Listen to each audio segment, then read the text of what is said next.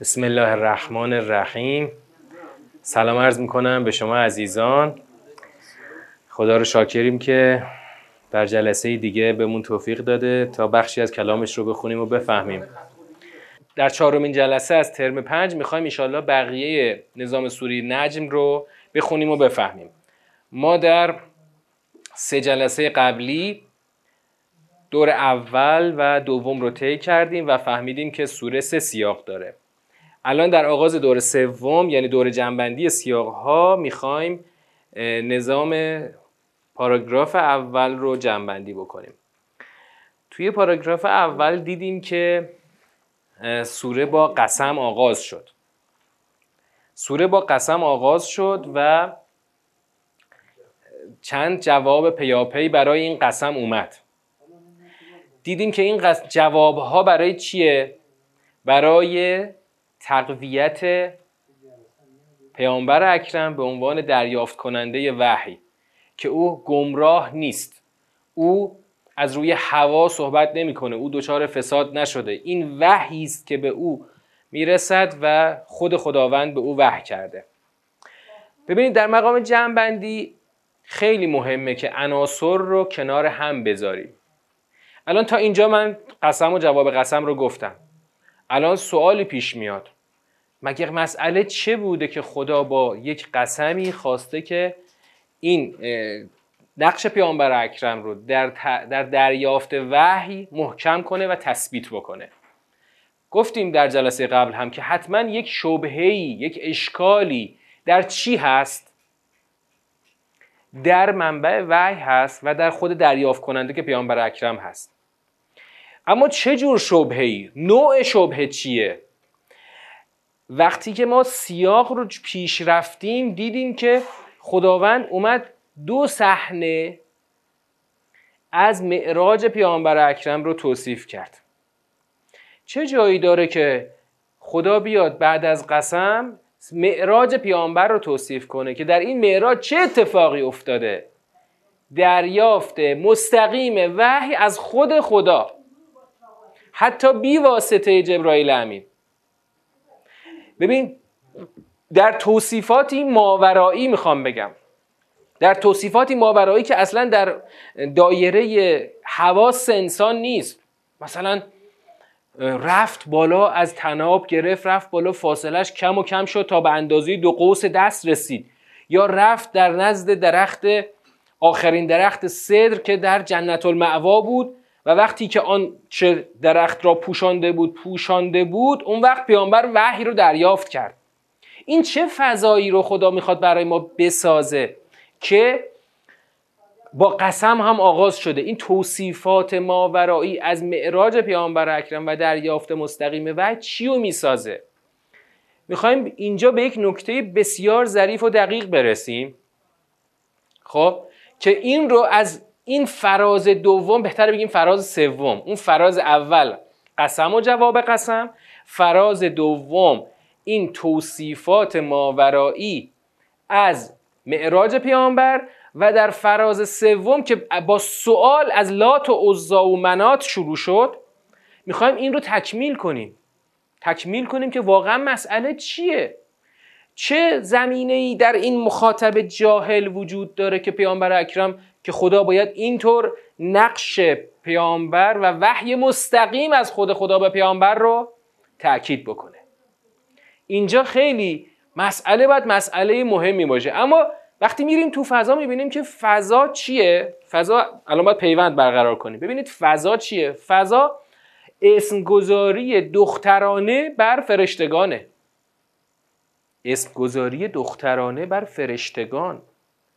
و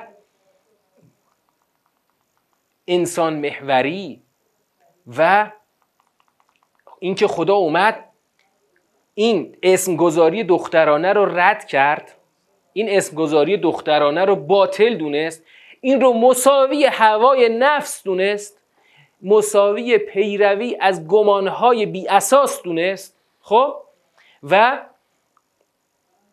بعدش هم بحث شفاعت رو مطرح کرد.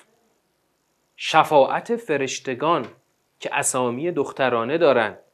بعد خدا گفت که هر کسی این کارو میکنه هیچ اعتقادی به آخرت نداره.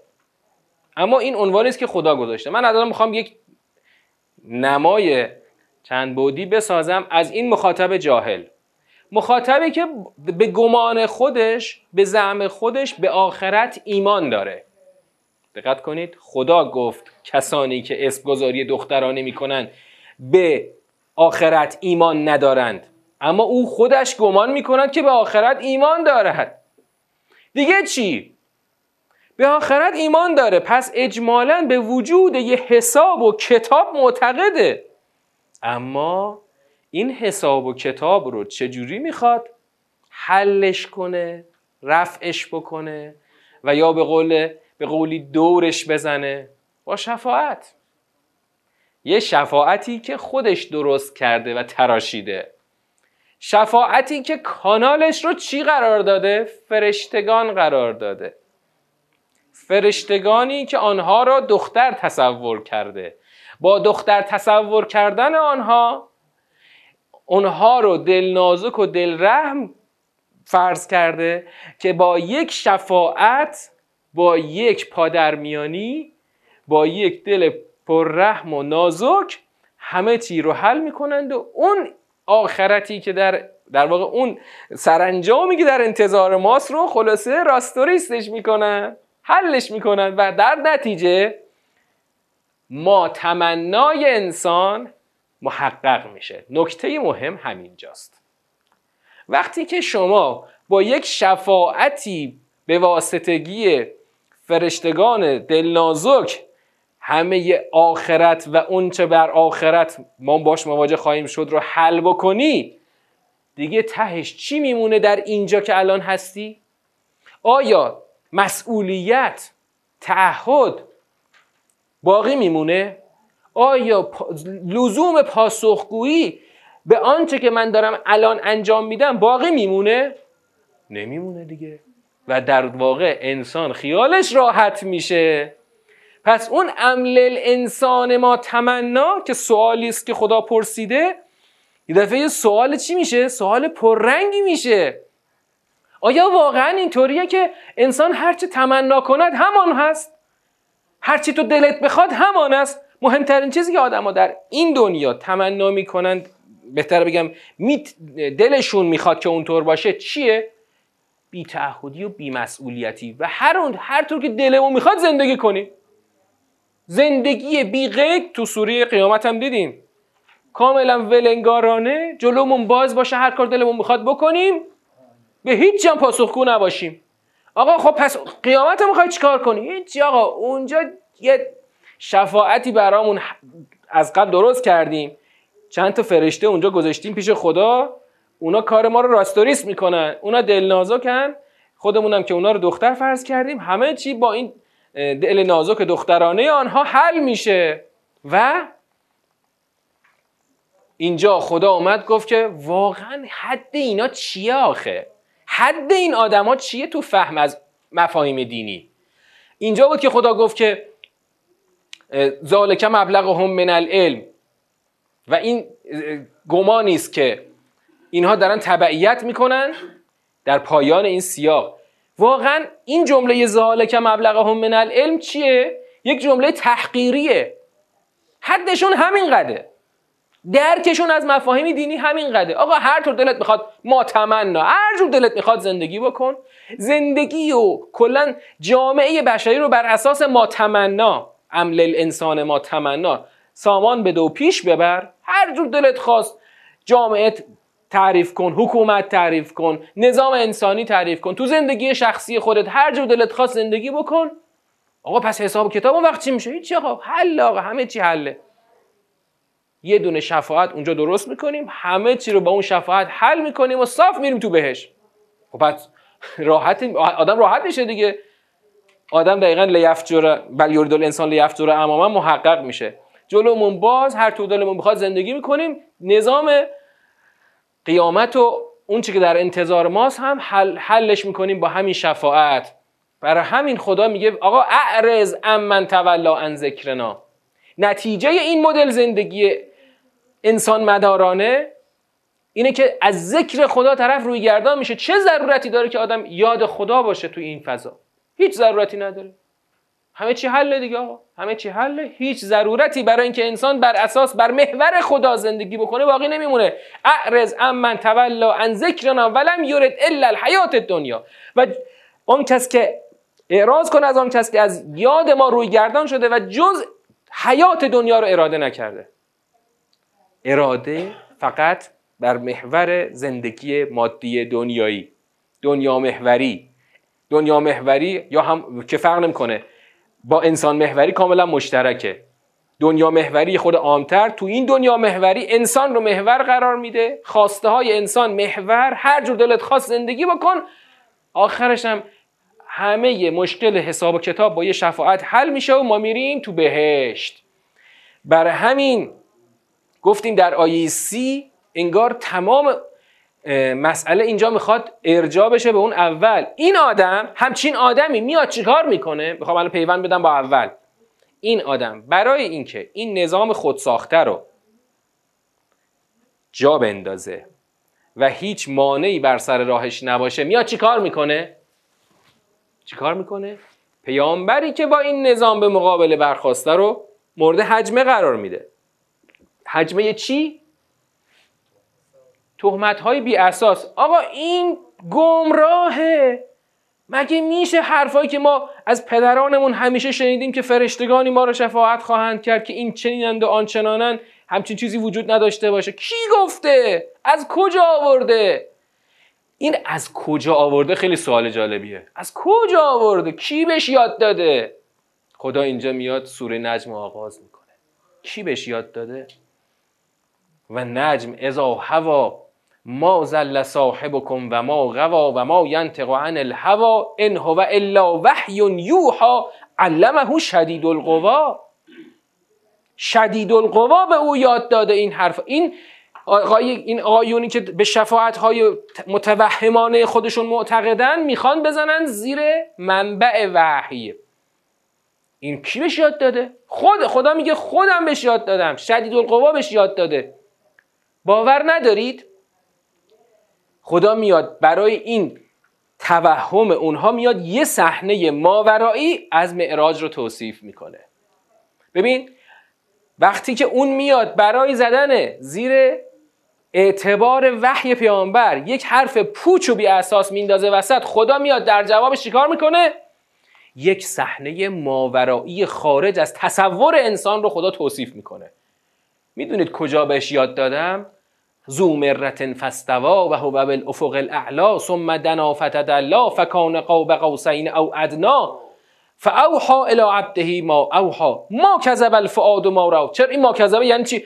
واقعا خودش دیده. اونم مثلا اون در مقام انکار، خودش دیده. آره خودش دیده. و در هیچ وقت قلب آنچه را که چشم دیده تکذیب نمی‌کنه، یعنی در کمال صحت و سلامت با واقعیت در یک حال کاملا هوشیارانه دیده. آنچه را که دیده وحی الهی رو دریافت کرده. برای همین خدا میگه پیامبر آنچه را که دیده واقعی بوده و قلب تکذیب نمیکنه. شما چرا دارید باش مراء میکنید بر اثر آنچه که دیده؟ ببین این افتمارونه علی ما یری دومین بخشی بود که فضا رو برای ما یه گام جلوتر میبرد. در بخش سیاق شناسی که جلسه قبل خوندیم، شما باش مراء میکنید بر سر آنچه که دیده. او در قاب قوسین او ادنا که رفت، وحی الهی رو مستقیم دریافت کرد بدون هیچ شک و شبهه. شما چرا باش دارید مراء میکنید بر سر آنچه که دیده؟ اون وقت بلافاصله خداوند اینجا تصویر دوم رو ارائه کرد. تازه این که چیزی نبود، یه بارم قبلا اومد اینجا در نزد اونجایی که درخت رسید به درخت سدره یا پایانی.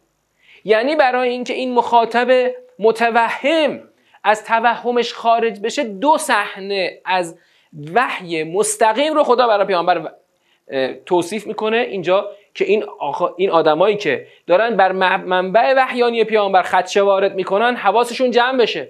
بر چی دارید خدشه وارد میکنید؟ بر چیزی که او با چشم دیده و وحیی که مستقیم دریافت کرده.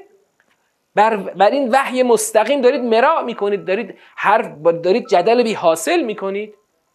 بعد وقتی که او اینطوری مستقیم دیده شما چی میگید درباره لات و عزی؟ ببینید پیوند اینجا برقرار میشه. او که مستقیم دید و هیچ شکی در دریافتش وجود نداره، شما چی دارید بگید درباره لات و عزی و منات؟ از کجا این حرفا رو آوردید که اینها دخترند و شفیعان ما نزد خدا هستند؟ چه تقسیم بندی جاهلانه ای دارید، چه تقسیم بندی کج و معوجی دارید که پسرها رو برای خودتون نگه داشتید، دخترها رو برای خدا حواله دادید. و اینجا پس معلوم میشه شما جز یه سری اسمگذاری های من درآوردی هیچی ندارید که پشتش چیه؟ همون ماتمنای انسان. دقت کنید، پشت این اسمگذاری بی مبنا و بی منطق هیچی نیست جز یک میل پوچ انسانی، یک هوای نفس انسانی، یک پیروی از گمانهای بی اساس در برابر پیغمبری که ما ینطق عن الهوا، شما دارید از هوا پیروی میکنید، در برابر پیغمبری که هر چی میگه وحی مستقیم خداست، شما یه سری حرفای پوچ از خودتون ساختید اونا رو به خدا نسبت دارید، در برابر پیغمبری که نه گمراه نه فاسده، شما فقط دارید از هوای نفس بر اساس امیال نفسانی خودتون تبعیت میکنید. این تقابل چقدر جالب شکل گرفت. پیغمبر ما ینطق عن الهوا، شما چیهی؟ ما تحول این یتبعون الا الظن و ما تحول انفس. حرفایی که پیغمبر میزنه این هو الا وحی یوحی، حرفایی که شما میزنید این هی الا اسماء سمیتموها انتم و آباکم ما انزل الله بها من سلطان، یه سری اسمگذاری پوچ که خودتون و باباهاتون درست کردید که خدا هیچ حجت غالبی براش نازل نکرده. و دیگه چی؟ پیغمبری که نه فاسد شده و نه گمراه، و شماهایی که فقط دنبال ما تمنای خودتون هستید. فکر میکنید که میتونید با این ما تمنا عاقبت رو تغییر بدید، در حالی که او آغاز و پایان در اختیار شما نیست بلکه در اختیار خداست. فلله الاخرت و الاولی. خب پس اینجا خدا وقتی که زیرابه این مبنای حرف اینا رو زد، خود به خود این شفاعت هایی هم که ساختن زیرش خورده میشه. زیر مبنای حرفشون هوای نفس، ماتمنای انسان و پیروی از یک گمان باطل. پس هر چی هم ساختید روی این پی سست، هر چی روی این پی بی اساس ساختید هم پوچه دیگه. پس و کم من ملک فی السماوات لا تغنی شفاعتهم شیئا الا من بعد ان یأذن الله لمن یشاء و یرضی. درست شد؟ وقتی که خدا اومد زیر حرفای اینا رو زد که جز یک هوای نفس پوچی چی پشتش نیست، پس اون شفاعتی هم که روی این هوای نفسشون ساختن و دارن نسبت میدن همش پوچه. چرا اینقدر آدما میخوان از این شفاعت‌های پنداری بسازن و دین خودشون رو بر پای اون هوا کنن، یعنی روش بنا کنن؟ برای اینکه مسئولیت نداشته باشن، برای اینکه ما تمنای خودشون رو پیش ببرن، ما تحول انفس رو پیش ببرن، به هیچ چی پاسخگو نباشن. تمام سوره های قرآن در تمام طول تاریخ بشر جاری و ساری. ببینید این مسئله جماعت مشرک، حرف های من درآوردی که دارن به خدا نسبت میدن برای اینکه شفاعت های مورد نظر خودشونو پیش ببرن. فرق نمیکنه، جهلی است که الان حاکم شده بر ذهن اینها. اما نکتهش مهم اون غرضه. غرض چیه؟ غرض حاکم کردن هوای نفس، زدن زیر تعهدات الهی انسان و بیمسئولیتی و بیقیدی. این همه امروز مگه چیه مسئله ما؟ بله. حالا الان تازه ما تو وارد سیاق سکه بشیم این کاملتر میشه. الان من یه سری حرفا رو میذارم بعد از سیاق سه میخوام بگم. آنچه که خدا داره توصیف میکنه یک توصیف فیزیکی است. چشمی است که میبینه، قلبی که تایید میکنه و فاصله ای که هی کم و کم شده تا به قاب قوسین او ادنا رسیده. ببینید این سوال دقیقاً در نسبت بین دنیای ماده و دنیای فرامادی هم برقراره. آقا ما الان تو دنیای ماده زندگی میکنیم. چطوری شده؟ چجوری یک روح غیر مادی رو خدا به این جسم مادی ما پیوند زده؟ خب تو سوره دوم ترم یک، سوره طارق، خدا چه قولی به ما داد؟ قول داد که جسممون رو دوباره زندگی میکنه، چون جسم از بین میره، اما روحمون چون اصلا نابود نمیشه، محفوظ میمونه، دوباره به این جسمی که دوباره ساخته شده ملحق میشه. همین جا الان تو همین حالت که الان زنده، یه پیوند نادیدنی بین این جسم مادی ما و دنیای فراماده وجود داره. خب حالا خدا تو سوره حاقه چی گفت؟ ترم سه خوندی؟ تو سوره حاقه یه توصیفات ماورایی از نوع ارتباط عالم فراماده با این عالم ماده اونجا خدا گفت. یادتون میاد که گفت و یحمل عرشها ثمانیه؟ یادتون میاد اون قسمت از سیاق فکر کنم سوم سوره حاقه بود. این ارتباط بین عالم فراماده با ماده رو خدا در یک در واقع نظام حکمت آمیزی برقرار کرده. حالا اینجا که پیامبر رفته به معراج، پیامبر که در یک انسان مادی است رفته به معراج، خدا با حکمت و قدرتش این کار رو انجام داده. این که دقیقاً اونجا چه اتفاقی افتاده جز آنچه خود خدا گفته ما هیچی نمیدونیم، چون اصلا نمیتونیم که بدونیم. خب پس اینجا ذهنمون رو متمرکز کنیم روی همین دو صحنه‌ای که توصیف کرد خدا از معراج پیامبر. دو صحنه بوده که در دو مقطع بوده، یعنی نزلتن اخرى غیر از اون توصیف اوله. در دو صحنه خدا داره توصیف میکنه. آنچه را که اینجا خدا گفته ما میتونیم بفهمیم، چون با کلمات واضحی خدا گفته. نزد آن درخت سدر پایانی که در جنت المأوا بود، اینا رو ما میتونیم بفهمیم، اما حقیقتش رو اصلا نخواهیم توانست که بفهمیم، چون اصلا ما مادی هستیم و درکی از وقایع ماورایی نداریم جز آنچه خود خدا بگه. اصلا خدا عمدن هم ماوراییش کرده اینجا رو، برای اینکه اون آدمهایی که نمیتونن درک بکنن که وحی یعنی چی، اگر بخوان بفهمن از همین آیات باید بفهمن. همین امروز اونایی که روی وحی دارن خدشه میکنن، دهه 70 سروش، الان هم که ملحقاتش، همه آدمایی که اعتقادی به وحی ندارن، اگر واقعا بخوان بفهمن، اگر بخوان که بفهمن، با همین آیات سوره نجم تو باید بفهمی و باور کنی که وحی پدیده است ماورایی که خدای حکیم خالق عالم در یک ارتباط مستقیم با پیامبرش برقرار کرده. البته یه جا هم از طریق جبرائیل امین، اما اینجا مستقیم. اگر تو واقعا اهل چی نباشی، اهل اون پیروی از هوا و هوس و ماتمنای خودت نباشی، به این توصیفات الهی باید باور کنی و ایمان بیاری.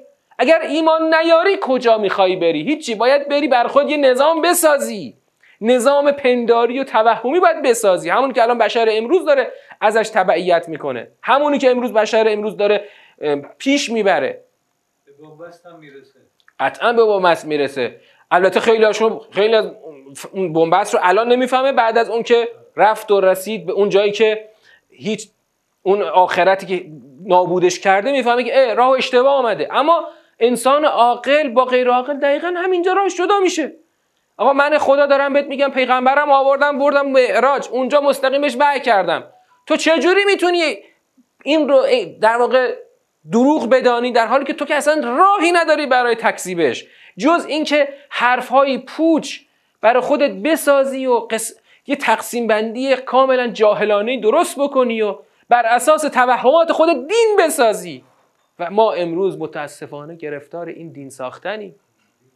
سوره نجم اولش یه خورده نظامش، یعنی این سیرش یه خورده نامفهوم اولش، ولی وقتی بفهمیم میبینیم نه مفهومه. و ما دقیقاً مشکلمون تو فضای باور، اعتقاد و باور به آنچه که اتفاق خواهد افتاد بین ما و خدا، اگر باور کنیم همین حرف درسته. و متاسفانه مشکل ما امروز همینه. همون سوال که شما گفتین، واقعاً مشکل ما امروز اینه که ما داریم بر خودمون دین میسازیم. چرا از بر خودمون دین میسازیم؟ چون درکی از نسبت خدا، پیامبر و وحی که دریافت شد تا به ما رسیده نداریم. که اصلا درکی نداریم. چون درکی نداریم احساس نیازی هم نداریم. ما چه نیازی داریم آقا؟ اصلا برای چی ما باید بریم سوره نجم رو بخونیم؟ واقعا شما تا حالا، من خودم تا وقتی پای درس سوره نجم نرفته بودم اصلا درکی نداشتم از این سوره که بخوام، اصلا من بر وقت از چیزی که درکی ندارم که سراغش نمیرم خود به خود. اما الان که یه درکی پیدا میکنم میبینم اگر من در مسلمانی خودم سوره نجم رو نفهمم خواه ناخواه دچار این پندارهای توهمی میشم. آقا بالاخره مثلا اینکه همیشه یک بند پی به نام شفاعت وجود داره. دقت کنید، میخوایم الان وارد فاز دوم حرف بشیم در این سیاق. واقعا شفاعت چیه؟ اگر به خدا ایمان داریم، بیایم ببینیم خدا شفاعت رو چجور داره، نظام شفاعت رو چی تعریف میکنه. اگر نه باور نداریم و آخرش میخوایم بگیم حالا اینا هم یه سری حرفایی است که شما دارید میبافید. ما این حرف ما همیشه داریم میشنویم، همش داریم میشنویم. اینا چیه؟ اینا از کجا میاد؟ بابا این حرفای ما نیست به خدا. یک کلامش حرف ما. وقتی میره تو نظام قرار میگیره دیگه کجاش من میتونم یه چیزی رو کم و زیاد کنم؟ این تو نظام رفته، حرف تو یک نظام دقیقه. الان شفاعت اینجا چیه؟ شفاعتی که اونا درست کردن که هیچ، از اساس باطله. ان هی الا اسماء سمیتموها انتم و آباکم ما انزل الله بها من سلطان ان یتبعون الا الظن و ما تهوی الانفس. حرفای پوچی که بافتید و بستید. هیچ دلیل قاطعی خدا نفرستاده. شما جز از گمان باطل تبعیت نمی کنید، جز از هوای نفس تبعیت نمی کنید، در حالی که خدا هدایت رو فرستاده. خب این که شفاعت اونا. حالا ما بیایم ببینیم شفاعتی که ما بهش اعتقاد داریم چیه؟ این چه جوریه؟ شفاعتی که ما اعتقاد داریم متاسفانه اشتراکاتی داره با این تعریفی که الان خدا تعریف کرد برای ما از این شفاعت مشرکان. شفاعتی که ما الان داریم تعریف می‌کنیم بازم یه جوری دور زدن توش هست. دور زدنی که اصلا در نظام دین اصلا راه نداره. چرا؟ خدا همیشه تو قرآنش میگه که بهترین، کوتاهترین و دقیقترین راه برای رسیدن به حقیقت کدوم راهه؟ این که من دارم میگم، راه مستقیم. اهدنا الصراط المستقیم. درست؟ تو ریاضی همیشه یک مسئله خیلی بدیهی مطرح میشه در همون پله های اول. میگن کوتاهترین نقطه‌ای که کوتاهترین خطی که دو نقطه رو به هم متصل میکنه خط مستقیم بین آن دو نقطه است. خب یعنی کوتاهتر از خط مستقیم نمیشه خطی رو فرض کرد. هر خط دیگه بکشی بلندتره و مستقیم نیست. حالا ما میایم میگیم آقا نه آقا ما مستقیم تر پیدا کردیم. مستقیم تر ما دور میزنه. چیو دور میزنه؟ نظام سخت تعهد، مسئولیت و پایبندی و چارچوب‌های سخت الهی. اینو دور میزنه.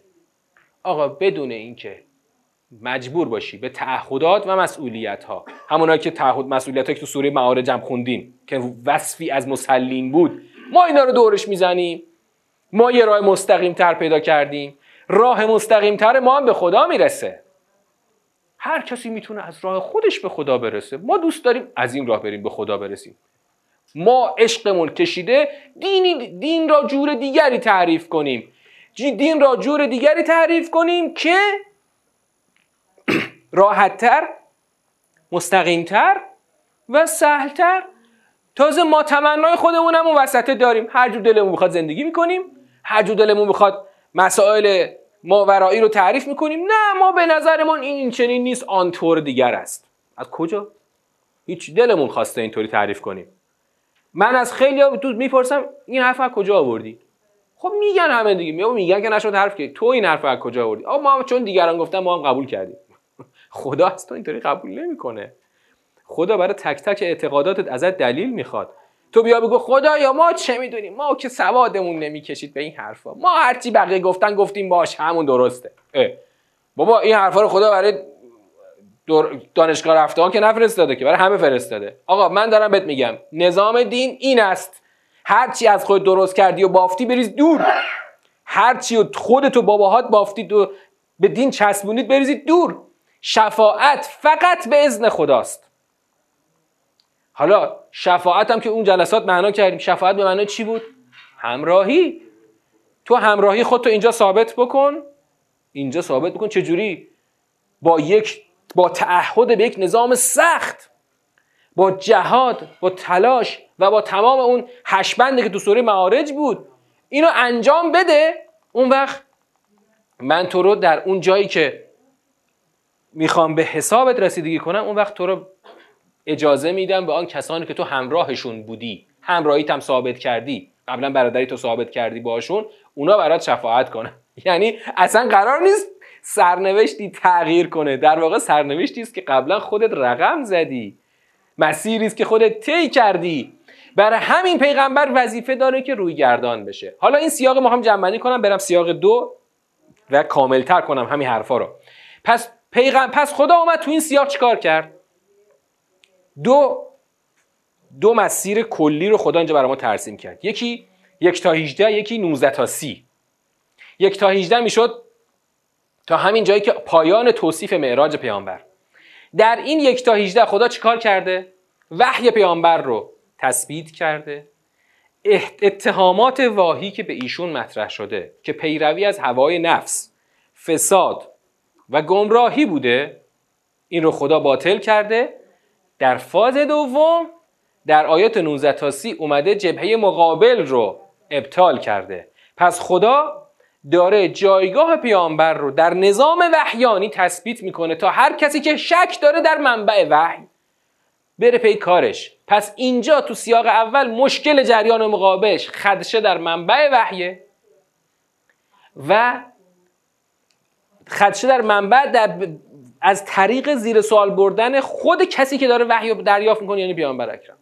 خدا پیامبر رو تثبیت کرده و وحی رو مستقیم به خودش برگردونده و در سیر دوم این سیاق از آیات 19 تا 30 در واقع ریشه های این اتهامات بی اساس این جریان رو خدا باطل کرده. اونها رو آدم‌های هواپرست که دنبال رو گمان‌های باطل هستن، حرفای پوچ خودشون رو دارن به خدا نسبت میدن و گمراهانی که هیچ راهی به جایی نخواهند برد. آخرش هم پیغمبرش دستور داد که از اینا اعراض کن. خدا خودش میدونه که کی گمراهه و کی باید به کجا برسه، در چه عاقبتی. میایم سیاق دو. این سیاق یک بود. یه صلوات بفرستی؟ اللهم صل علی محمد و آل محمد عجل فرجهم. خب بیایم سیاق دوم. تو سیاق دوم خدا از چی صحبت کرد؟ از تعریف دو گروه از انسانها و نظام متناظر با هر کدوم گفت. نظام جزایی. البته هر وقت کلمه جزایی میاد همه ذهنشون به قوه قضاییه میره. اینجا ما فعلا کاری به قوه قضاییه نداریم. سوره مکیه و فضا کاملا اعتقادیه. اما یک نظامی رو خدا طراحی کرده که مولا درزش نمیره. اونم چیه؟ نظام جزایی خدا. تو این نظام جزایی خدا چیکار میکنه؟ الذین احسنوا رو بالحسنا پاسخ میده، یعنی به بهترش. نیکوکاران را به بهتر آنچه که عمل کردند جزا میدهد و بدکاران را چطور جزا میدهد؟ به همان چه که عمل کردند جزا میدهد. بعد حالا خدا اومد نیکوکاران را توصیف کرد. توصیفش چی بود؟ آنها که از گناهان کبیره اجتناب میکنن، از گناهان آشکار اجتناب میکنن، مگر قطره‌ای که از دستشان بچکد این آنها را از که باعث تغییر سیره آنها نشه، تغییر سیره آنها نشه، اون رو خدا جز با مغفرتش میپوشونه. اما این خودش باعث نشه که کسی برخوش بابی رو باز کنه و کنار بذاره، مشغول همینطور ما تمنای خودش باشه، بگه حالا دیگه چیز در رفت دیگه حالا. ولی کم یقینا هر کس که صغیره ای رو اصرار کنه تبدیل به کبیره میشه و تبدیل به سیره میشه. در یک تعریف دقیق خدا نیکوکاران و بدکاران رو تعریف کرد. پس با این نظام دقیق دوگانه‌ای که تو خدا تو نظام انسانی برقرار کرده، نظام جزایی هم به تناسب همین برقرار خواهد بود. نظام جزایی دقیق و محکم خدا. بعد خدا اینجا از پیغمبرش اومد یه سوال کرد. دقت کنید سیاق دوم خیلی دقیقه. افرأیت الذی تولا و اعطا قلیلا و اکدا، دیدی اون کسی که روی گردون روشو کشید رفت، یه مقدار کمی اعطا کرد و دست شست؟ خدا داره از کی صحبت میکنی؟ باز خدا میگه او آیا از غیب خبر داره و او میبینه؟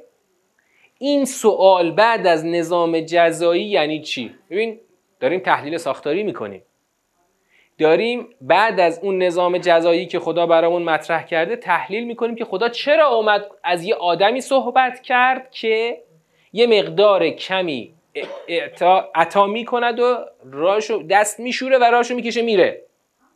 دقت کنید در نظام جزایی عده‌ای هستند با یک کار کم میخوان ثمر بزرگی ببرند. اعطا قلیلا و اکدا، با یک اعطا و انفاق کم میخوان یک نتیجه بزرگ ببرن. در واقع اینا میخوان چی رو نقض کنن؟ نظام جزا رو میخوان نقض کنن. نظام جزا رو چجوری میخوان نقض کنن؟ با یک عطای کم و دست شستن. خیلی جالبه. آقا خیلی نمیخواد کار بزرگی انجام بده که، شما برو یه 2 کیلو قند و چای بخر بیار بده آبدارخونه هیئت، تموم آقا حله، همه چی درست. یه مقدار کمی عطا کن، همون مقدار کم رو خدا بزرگش میکنه، تو کار درست میشه. بعد خدا میاد با یک سوالات پی در پی که 11 تا بند داشت، خدا میاد این روش و سیره رو خدا ابطال میکنه. بعدن میخوام اینو الان پیوندش بدم به سیاق 1. الان خود سیاق 2 رو داشته باشین. خدا اول پرسید که عنده علم الغیب، آیا او آگاه به غیب؟ او میبینه؟ آیا به او خبر داده نشده به آنچه که در صحف موسی هست و صحف و ابراهیم؟ که کجا داشتیم اینو قبلا؟ سوره اعلی. ان هذا لفی الصحف الاولی صحف ابراهیم و موسی، که اونجا موضوع چی بود؟ چی در صحف موسی ابراهیم بود؟ سوره اعلی چی بود؟ عطا، انفاق بود، که آدمایی که اهل چی بودن؟ اهل دنیا بودن، به خاطر ترجیح دنیا بر آخرت این کارو نمی‌کردن. حالا خدا میگه خبر داده نشدن به آنچه که در صحف موسی و ابراهیم بود؟ ابراهیم وفادار. بعد چی بود مگه؟ الا تزر وازرتون بزر اخرى، هیچ کس بار دیگری را به دوش نمیکشد. و ان لیس للانسان الا ما سعی، بار دیگری که هیچ کی قرار نیست به دوش بکشه. اگر میخوای به جایی برسی باید خودت بری و برسی، دیگری بار تو رو نمیکشه، تو هم نمیتونی بار دیگری رو بکشی. و برای رفتن و رسیدن چی لازمه؟ سعی لازمه. جز آنچه انسان سعی بکند هیچی تو کاسه نخواهد داشت. لیس للانسان الا ما سعی. اینو بذار تو فضا. همین آیه معروف رو که بارها و بارها شنیدیم، من همیشه این موتورهای ایران دوچرخم که میدیدم رو لوگوش لیس للانسان الا ما سعی داشت، همش این آیه به طور ناخودآگاه منو یاد ایران دوچرخ میندازه. کارخونه ایران دوچرخ، چون خودم یه دوچرخه دهه 60 بابامون برام خرید از کارخونه ایران دوچرخ، اینم لوگوی لیس للانسان الا ما سعی روش بود. ولی اون آیه چقدر بد استفاده شده در اذهان ما هم همینا. آقا بالاخره آدم باید سعی خودشو بکنه دیگه. نه آقا جون، این آیه کجاست؟ اون جاییه که آدما میخوان از یک کار کم بهره زیادی ببرند و خدا میگه جز آنچه که تو سعی بکنی هیچی تو کاسه‌ت نخواهد بود. حواست باشه، بیخود فکر نکنی با یک کار کم و دست شستن، اعطا قلیلا و اکدا، یک کار کم رو بکنی و دست بشوری، تو مثلا به نقطه‌ای میرسی، نه به هیچ جا نمیرسی. و سعی و آیا خبر داده نشده که سعی او دیده خواهد شد؟ ثم یجزاه الجزاء الاوفی. دوباره نظام جزایی. سپس جزا داده خواهد شد به آن جزای منطبق. لیس للانسان الا ما سعی، و همون سعی تو دیده خواهد شد و جزای منطبقی داده خواهد شد. و دیگه چی؟ و ان، و این که الی ربک المنتهی. آقا به پروردگار باید بازگردی. وقتی به سوی پروردگارت بازگردی، خدا حکم میکنه که تو چیکاره هستی، چیکار کردی، چیکار نکردی، سعی تو چقدر بوده. انه هو اضحک و ابکا. این اضحک و ابکا یک کنایه توش هست. کی میخنداند و کی میگریاند؟ خود خدا این کارو میکنه. اون وقت شماها شاید یک کنایه‌ای باشه به اینکه داشتن میخندیدن. اگرم دارید میخندید به پیامبر من خودم این توان خندیدن رو به شما دادم، اما خنداندن و گریاندن دست خودمه. حالا فعلا بخندید، یه روز به هم میرسیم. انه خلق الزوجین الذکر و الانثی. و این آیا خبر داده نشده؟ اون لم ینبه رو سر همه اینا میاد. آیا خبر داده نشده که اوست که انسان رو در دو جنس مذکر و مؤنث آفرید؟ من نطفه اذا تمنی امات و احیا. کیست آن کسی که میمیراند و زنده میکند؟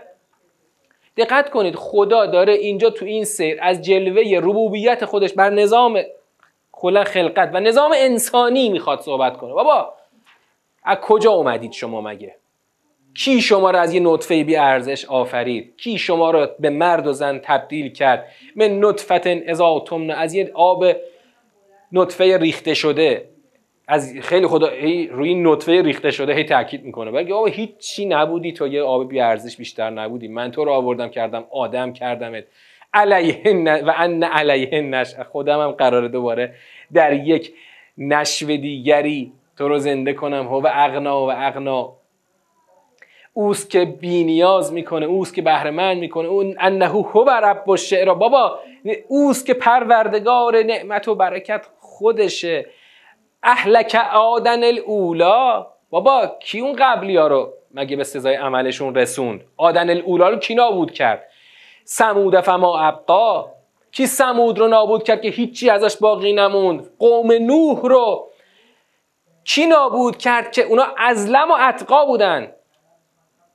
چرا؟ ازلم و اتقا، ظالمترین و طغیانگرترین، به خاطر اینکه هرچی پیغمبرشون گفت اینا جز انکار. و ما یزید و ظالمین الا تبار. حالا میرسیم سوره نوح. البته یه بار که رسیدیم سوره نوح در یک سیاق خیلی قشنگی همه خدا این قصه هست نوح رو برای ما گفت. ول معتفکت اهوا. و این خبر نرسید که معتفکه سقوط کردن؟ شما همون راه میخواید بری، خب بری. خب تهش سقوطه. هر کی این راه بره جز نتیجه سقوط میرسه. فقط شاه ما غشا. آنچه که آنها را پوشاندشان. فبأی آلاء ربک تتمارا. هذا نذیر من النذر الاولی. آقا ما که این حرفا رو که فقط الان که نگفتیم، در زمان تمام در سلسله انبیا ما این حرفا رو گفتیم. راه اینه، چاه اینه، هر کی نره سقوط میکنه، هر کی نره به سرنوشت نوح و قوم نوح و قوم ثمود و قوم عاد و متفکر دوچار میشه و سقوط میکنه. اما تو چرا میخوای قبول مراع بکنی؟ پس تو چرا میخوای مراع کنی؟ اینجا چه جایی این سوال از پیامبره؟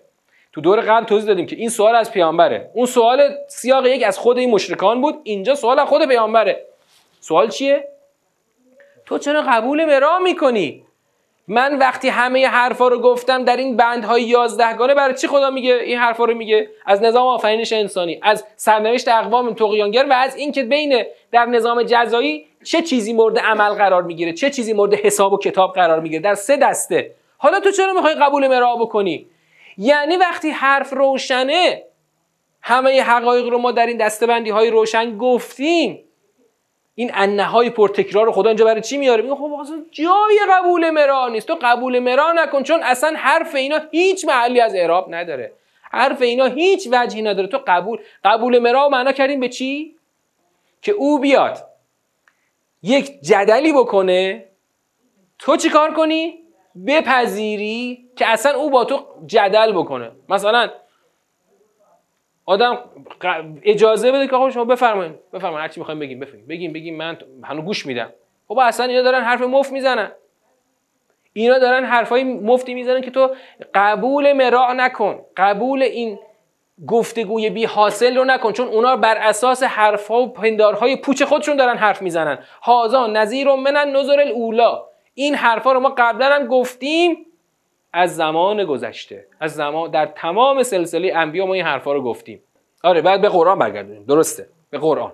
درسته، بله بله. هازا نظیر من نظر الاولا، در واقع آن نظیران پیشین، این هم نظیری از نظیران پیشین است. این جمله تاکید بر ادامه سلسله دین از پیامبران گذشته تا الانه. یعنی خدا با این بندهای پرتکرار میخواد بگه حقایق دین ثابته، قبلا هم گفته شده. هر چی بخواد سر حرفهایی که ما قبلا هم گفتیم مراع بکنه، من به پیامبرم میگم اصلا قبول مراع نکن، این حرفا اصلا جای چی نداره. خب حالا پس الان بیایم سیاق رو جمع‌بندی کنیم.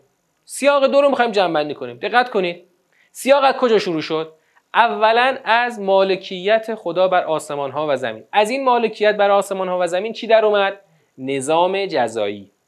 این جمله رو داشته باشید، نظام جزایی الهی.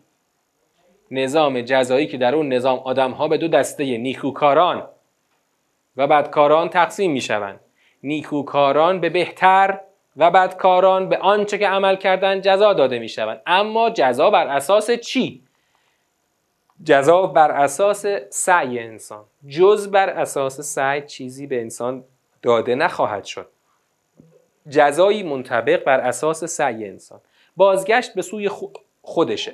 اوست میمیرانه، میگریانه، زنده میکنه و انسان رو در دو جنس مذکر و مؤنث آفریده. از یک نطفه‌ای که ریخته میشه، آفرینش دوباره هم بر عهده خودشه. بعدم که خدا یک نمای کلی از چند تا قوم نابود شده رو مطرح کرد. حالا بعدم به پیغمبرش گفت تو اصلا چرا قبول مراع میکنی؟ پس ببین سیر سیاق داشته باش. نظام جزایی، تعریف نیکوکاران و بدکاران، نظام و پرسش های پرتکرار از اینکه خلاصه من بر چه اساسی این نظام رو برپا کردم، انسان رو چجور آفریدم و بدکاران رو چجور جزا میدم. پس تو پیامبر من با اینا قبول مراع نکن، قبول مراع نکن، اصلا باشون سر این بحثات بحث نکن. پس تو این سیاق خدا چی رو محکم کرد؟ همون نظام جزایی رو محکم کرده. نظام جزایی که اصلا جای چک و چونه نداره. آخر سیاق میگه اصلا قبول چک و چونه نکن با اینا. تو این نظام تبیین انحصار جزا در دست پروردگار، ارتباط مستقیم این جزا با عمل انسان و به منظور مقابله با نظام خودساخته مخاطبان در این باره.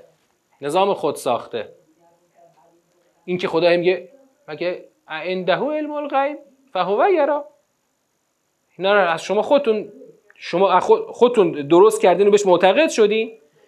شما باید به ما بگید که چجوری خدا به هر آدمی چقدر بر چه اساسی بده. من تعیین میکنم، انحصارا من تعیین میکنم. لیس للانسان الا ما سعی. حالا سعی که تو سوره غاشیه یادتونه، سعی بر چه اساسی؟ سعی تو نظام دیگه. هر کی خارج از نظام کار بکنه جزایی نمیبره. هل اتاک حدیث الغاشیه؟ وجوه یومئذ خاشعه و وجوه یومئذ ناعمه عاملة ناصبه. اونجا یه دیگه لسعیها راضیه بودن. اینجا میگه لیس للانسان الا ما سعی. اون سعی که اهلش ازش راضی بودن چه سعی بود تو سوره غاشیه؟ سعی که تو نظام فهمیدیم که در چارچوب باشه، باعث خستگی و رنجوری نباشه، به نتیجه منتج بشه. حالا اینجا خدا این رو تشریح میکنه که دقیقاً آنچه که شما سعی بکنید همان جزا داده میشوید. خب میخواد بگه وحی است که قبلا هم داشتیم به پیامبران قبلی. حقیقت ها همه واحده. در این مثلا سه دسته خدا یه نمایی از حقایق وحیانی رو خدا آورده، حقایق وحیانی ثابت. حالا وقت گذشت، ما اینجا هنوز سیاق 3 رو داریم. خب هرچند سیاق 3 سیاق کوتاهی بود، اما بعد از سیاق 3 هنوز جمع‌بندی 3 سیاق رو داریم. پس ما ان شاءالله هنوز دوشنبه هم تو این سوره خواهیم بود. این دو سیاق اصلی رو داشته باشید. سیاق سه دیگه یه جوری تتمه است. سیاق سه تتمه سوره است. پس سیاق سه رو جمع‌بندی می‌کنیم و بعدش جمع‌بندی هر سه سیاق. تا اینجا حرف‌های مهمی رو از این سوره گفتیم. تا اینجا حرف‌هایی رو گفتیم که تو سوره‌های دیگه در این فرم ندیده بودیم. هر سوره‌ای منحصر به فرده و تکرار نداره. هر سوره‌ای منحصر به فرده و هیچ وقت تکرار نداره. انشالله پس دوشنبه ادامه بحث این سوره رو خواهیم داشت. آقا اصلا نمیخواد برید حتی 2 کیلو چای قند و چای بخری. این دیگه میبینی یه فوت زیرش بکن برو. یه فوت به یه آتیش دیگ بکن برو. بله. یه چای بده به ملت. چای آقا چقدر خرجشه؟ 1 کیلو چای بخر باش یه تانکر چای میشه درست کرد دیگه. چای بده به ملت از اول محرم تا آخر سفر. عمل کم، چون دقت کنید، چون اون تقسیم بندی نیکوکاران و بدکاران رو چرا خدا درباره نیکوکاران گفت آقا از گناه کبیره اجتناب میکنن، یک فقط گاهی ممکنه چیز از دستشون بچکه اشتباهی. این آدم اهل تو طبقه بدکارانه، اما با یه کار کم میخواد اسمش رو تو لیست نیکوکاران بنویسن. اما الان دقیقا مردم ما متاسفانه دچار این پندار شدن. آقا شما یه دهه محرم تو خودتو تو مسجد آفتابی کن، بعدم برو. خودشون میگفتن ها، من به خود از زبون خودشون من اینا رو بارها شنیدم، آقا ما فقط دهه محرم هستیم، از این دهه تا اون دهه آقا ما کاری نداریم اصلا با دین شما. نه نماز میخونه، نه روزه میگیره، نه هیچ کاری. آره دهه محرم میخواستن چی درست کنن؟ از این علم کتلا میخواستن درست کنن. من تو تهران دیدم دهه 70 با بابام میرفتیم منبر، بابام براشون منبر میرفت، برای همشهریای خودش منبر میرفت. آقا اینا میخواستن یه از این آهنیا درست کنن. پول جمع کردن، فوری سفارش هم دادن و سفارش رو تحویل گرفته بودن. اینقدر پول زیادی داده بودن که این علمه سنگین شده بود، کسی نمیرسید بلندش کنه، کسی زورش نمیرسید اینو بلند کنه. دوباره علمه رو پس فرستادن، آقا یه خورده سبکش کن، نه کسی اینو نمیتونه بلندش کنه. این همون اعطا قلیلا و اکدا دقیقاً همینه. دقیقاً هر کسی تو این نظام کار کنه به این باور دوچار میشه. تو نظام چی؟ نظام شفاعت پنداری، نظام شفاعت من درآوردی. آقا برو هر جور دلت بخواد زندگی کن، هر چی خواستی بخور و بپوش و هر جا خواستی برو. یه 10 روز خودتو بیا آفتابی کن تو مسجد، یه سینه ای دیگه نمیدونم 2 تا علم بلند کن، یه یا ابوالفضلی مثلا بگو، تمامش کن بره پیکارش. یه خوردن پای دیگو 2 تا بیل هم بزن و یه خورده فوت کن زیر این آتیش دیگو، یه 2 کیلو هم برنج بده به آشپزخونه مسجد، تمام شه بره. اون وقت بهش میگه آقا تمام دین همین. آقا دین همین؟ مگه واقعا تصور عامه مردم چیز غیر از اینه؟ واقعا چیز غیر از اینه؟ نه به خدا غیر از این نیست. طرف میره یه گوسفند میده به آشپزخونه امام رضا، فکر میکنه الان باید ببرنش تو بهشت. واقعا همین. اون وقت میگه آقا ببخشید یه گوسفند مثلا تو الان تکلیف تموم شد دیگه، اعطا قلیلا و اکدا. ببخشید الان فقرا بی نیاز شدن، شما روی کوهی از ثروت زندگی کن، یه گوسفندم به آشپزخونه امام رضا بده تموم شه بره دیگه. اصلا بعضیا که همون گوسفندم میگن لازم نیست بدی، فقط برو در آشپزخونه وایسا غذا رو یه ژتونی الان که دیگه با کد ملی راحت تره، یه ژتونی 3 سال یه بار هم بهت میدن، اگه بری حرم هر 3 سال یه بار یه دونه سهمیه داری، برو آشپزخونه امروز این غذا رو حتما بخور، حتی شده نونشو اگر اقل هیچی گیرش نگیرت نمیاد نونشو بخور تموم شه بره. بابا یعنی چیزی دینی که با اعطا قلیلا و اکدا درست میشه زمینش همون شفاعت هاست. و السلام علیکم و رحمت الله و برکاته.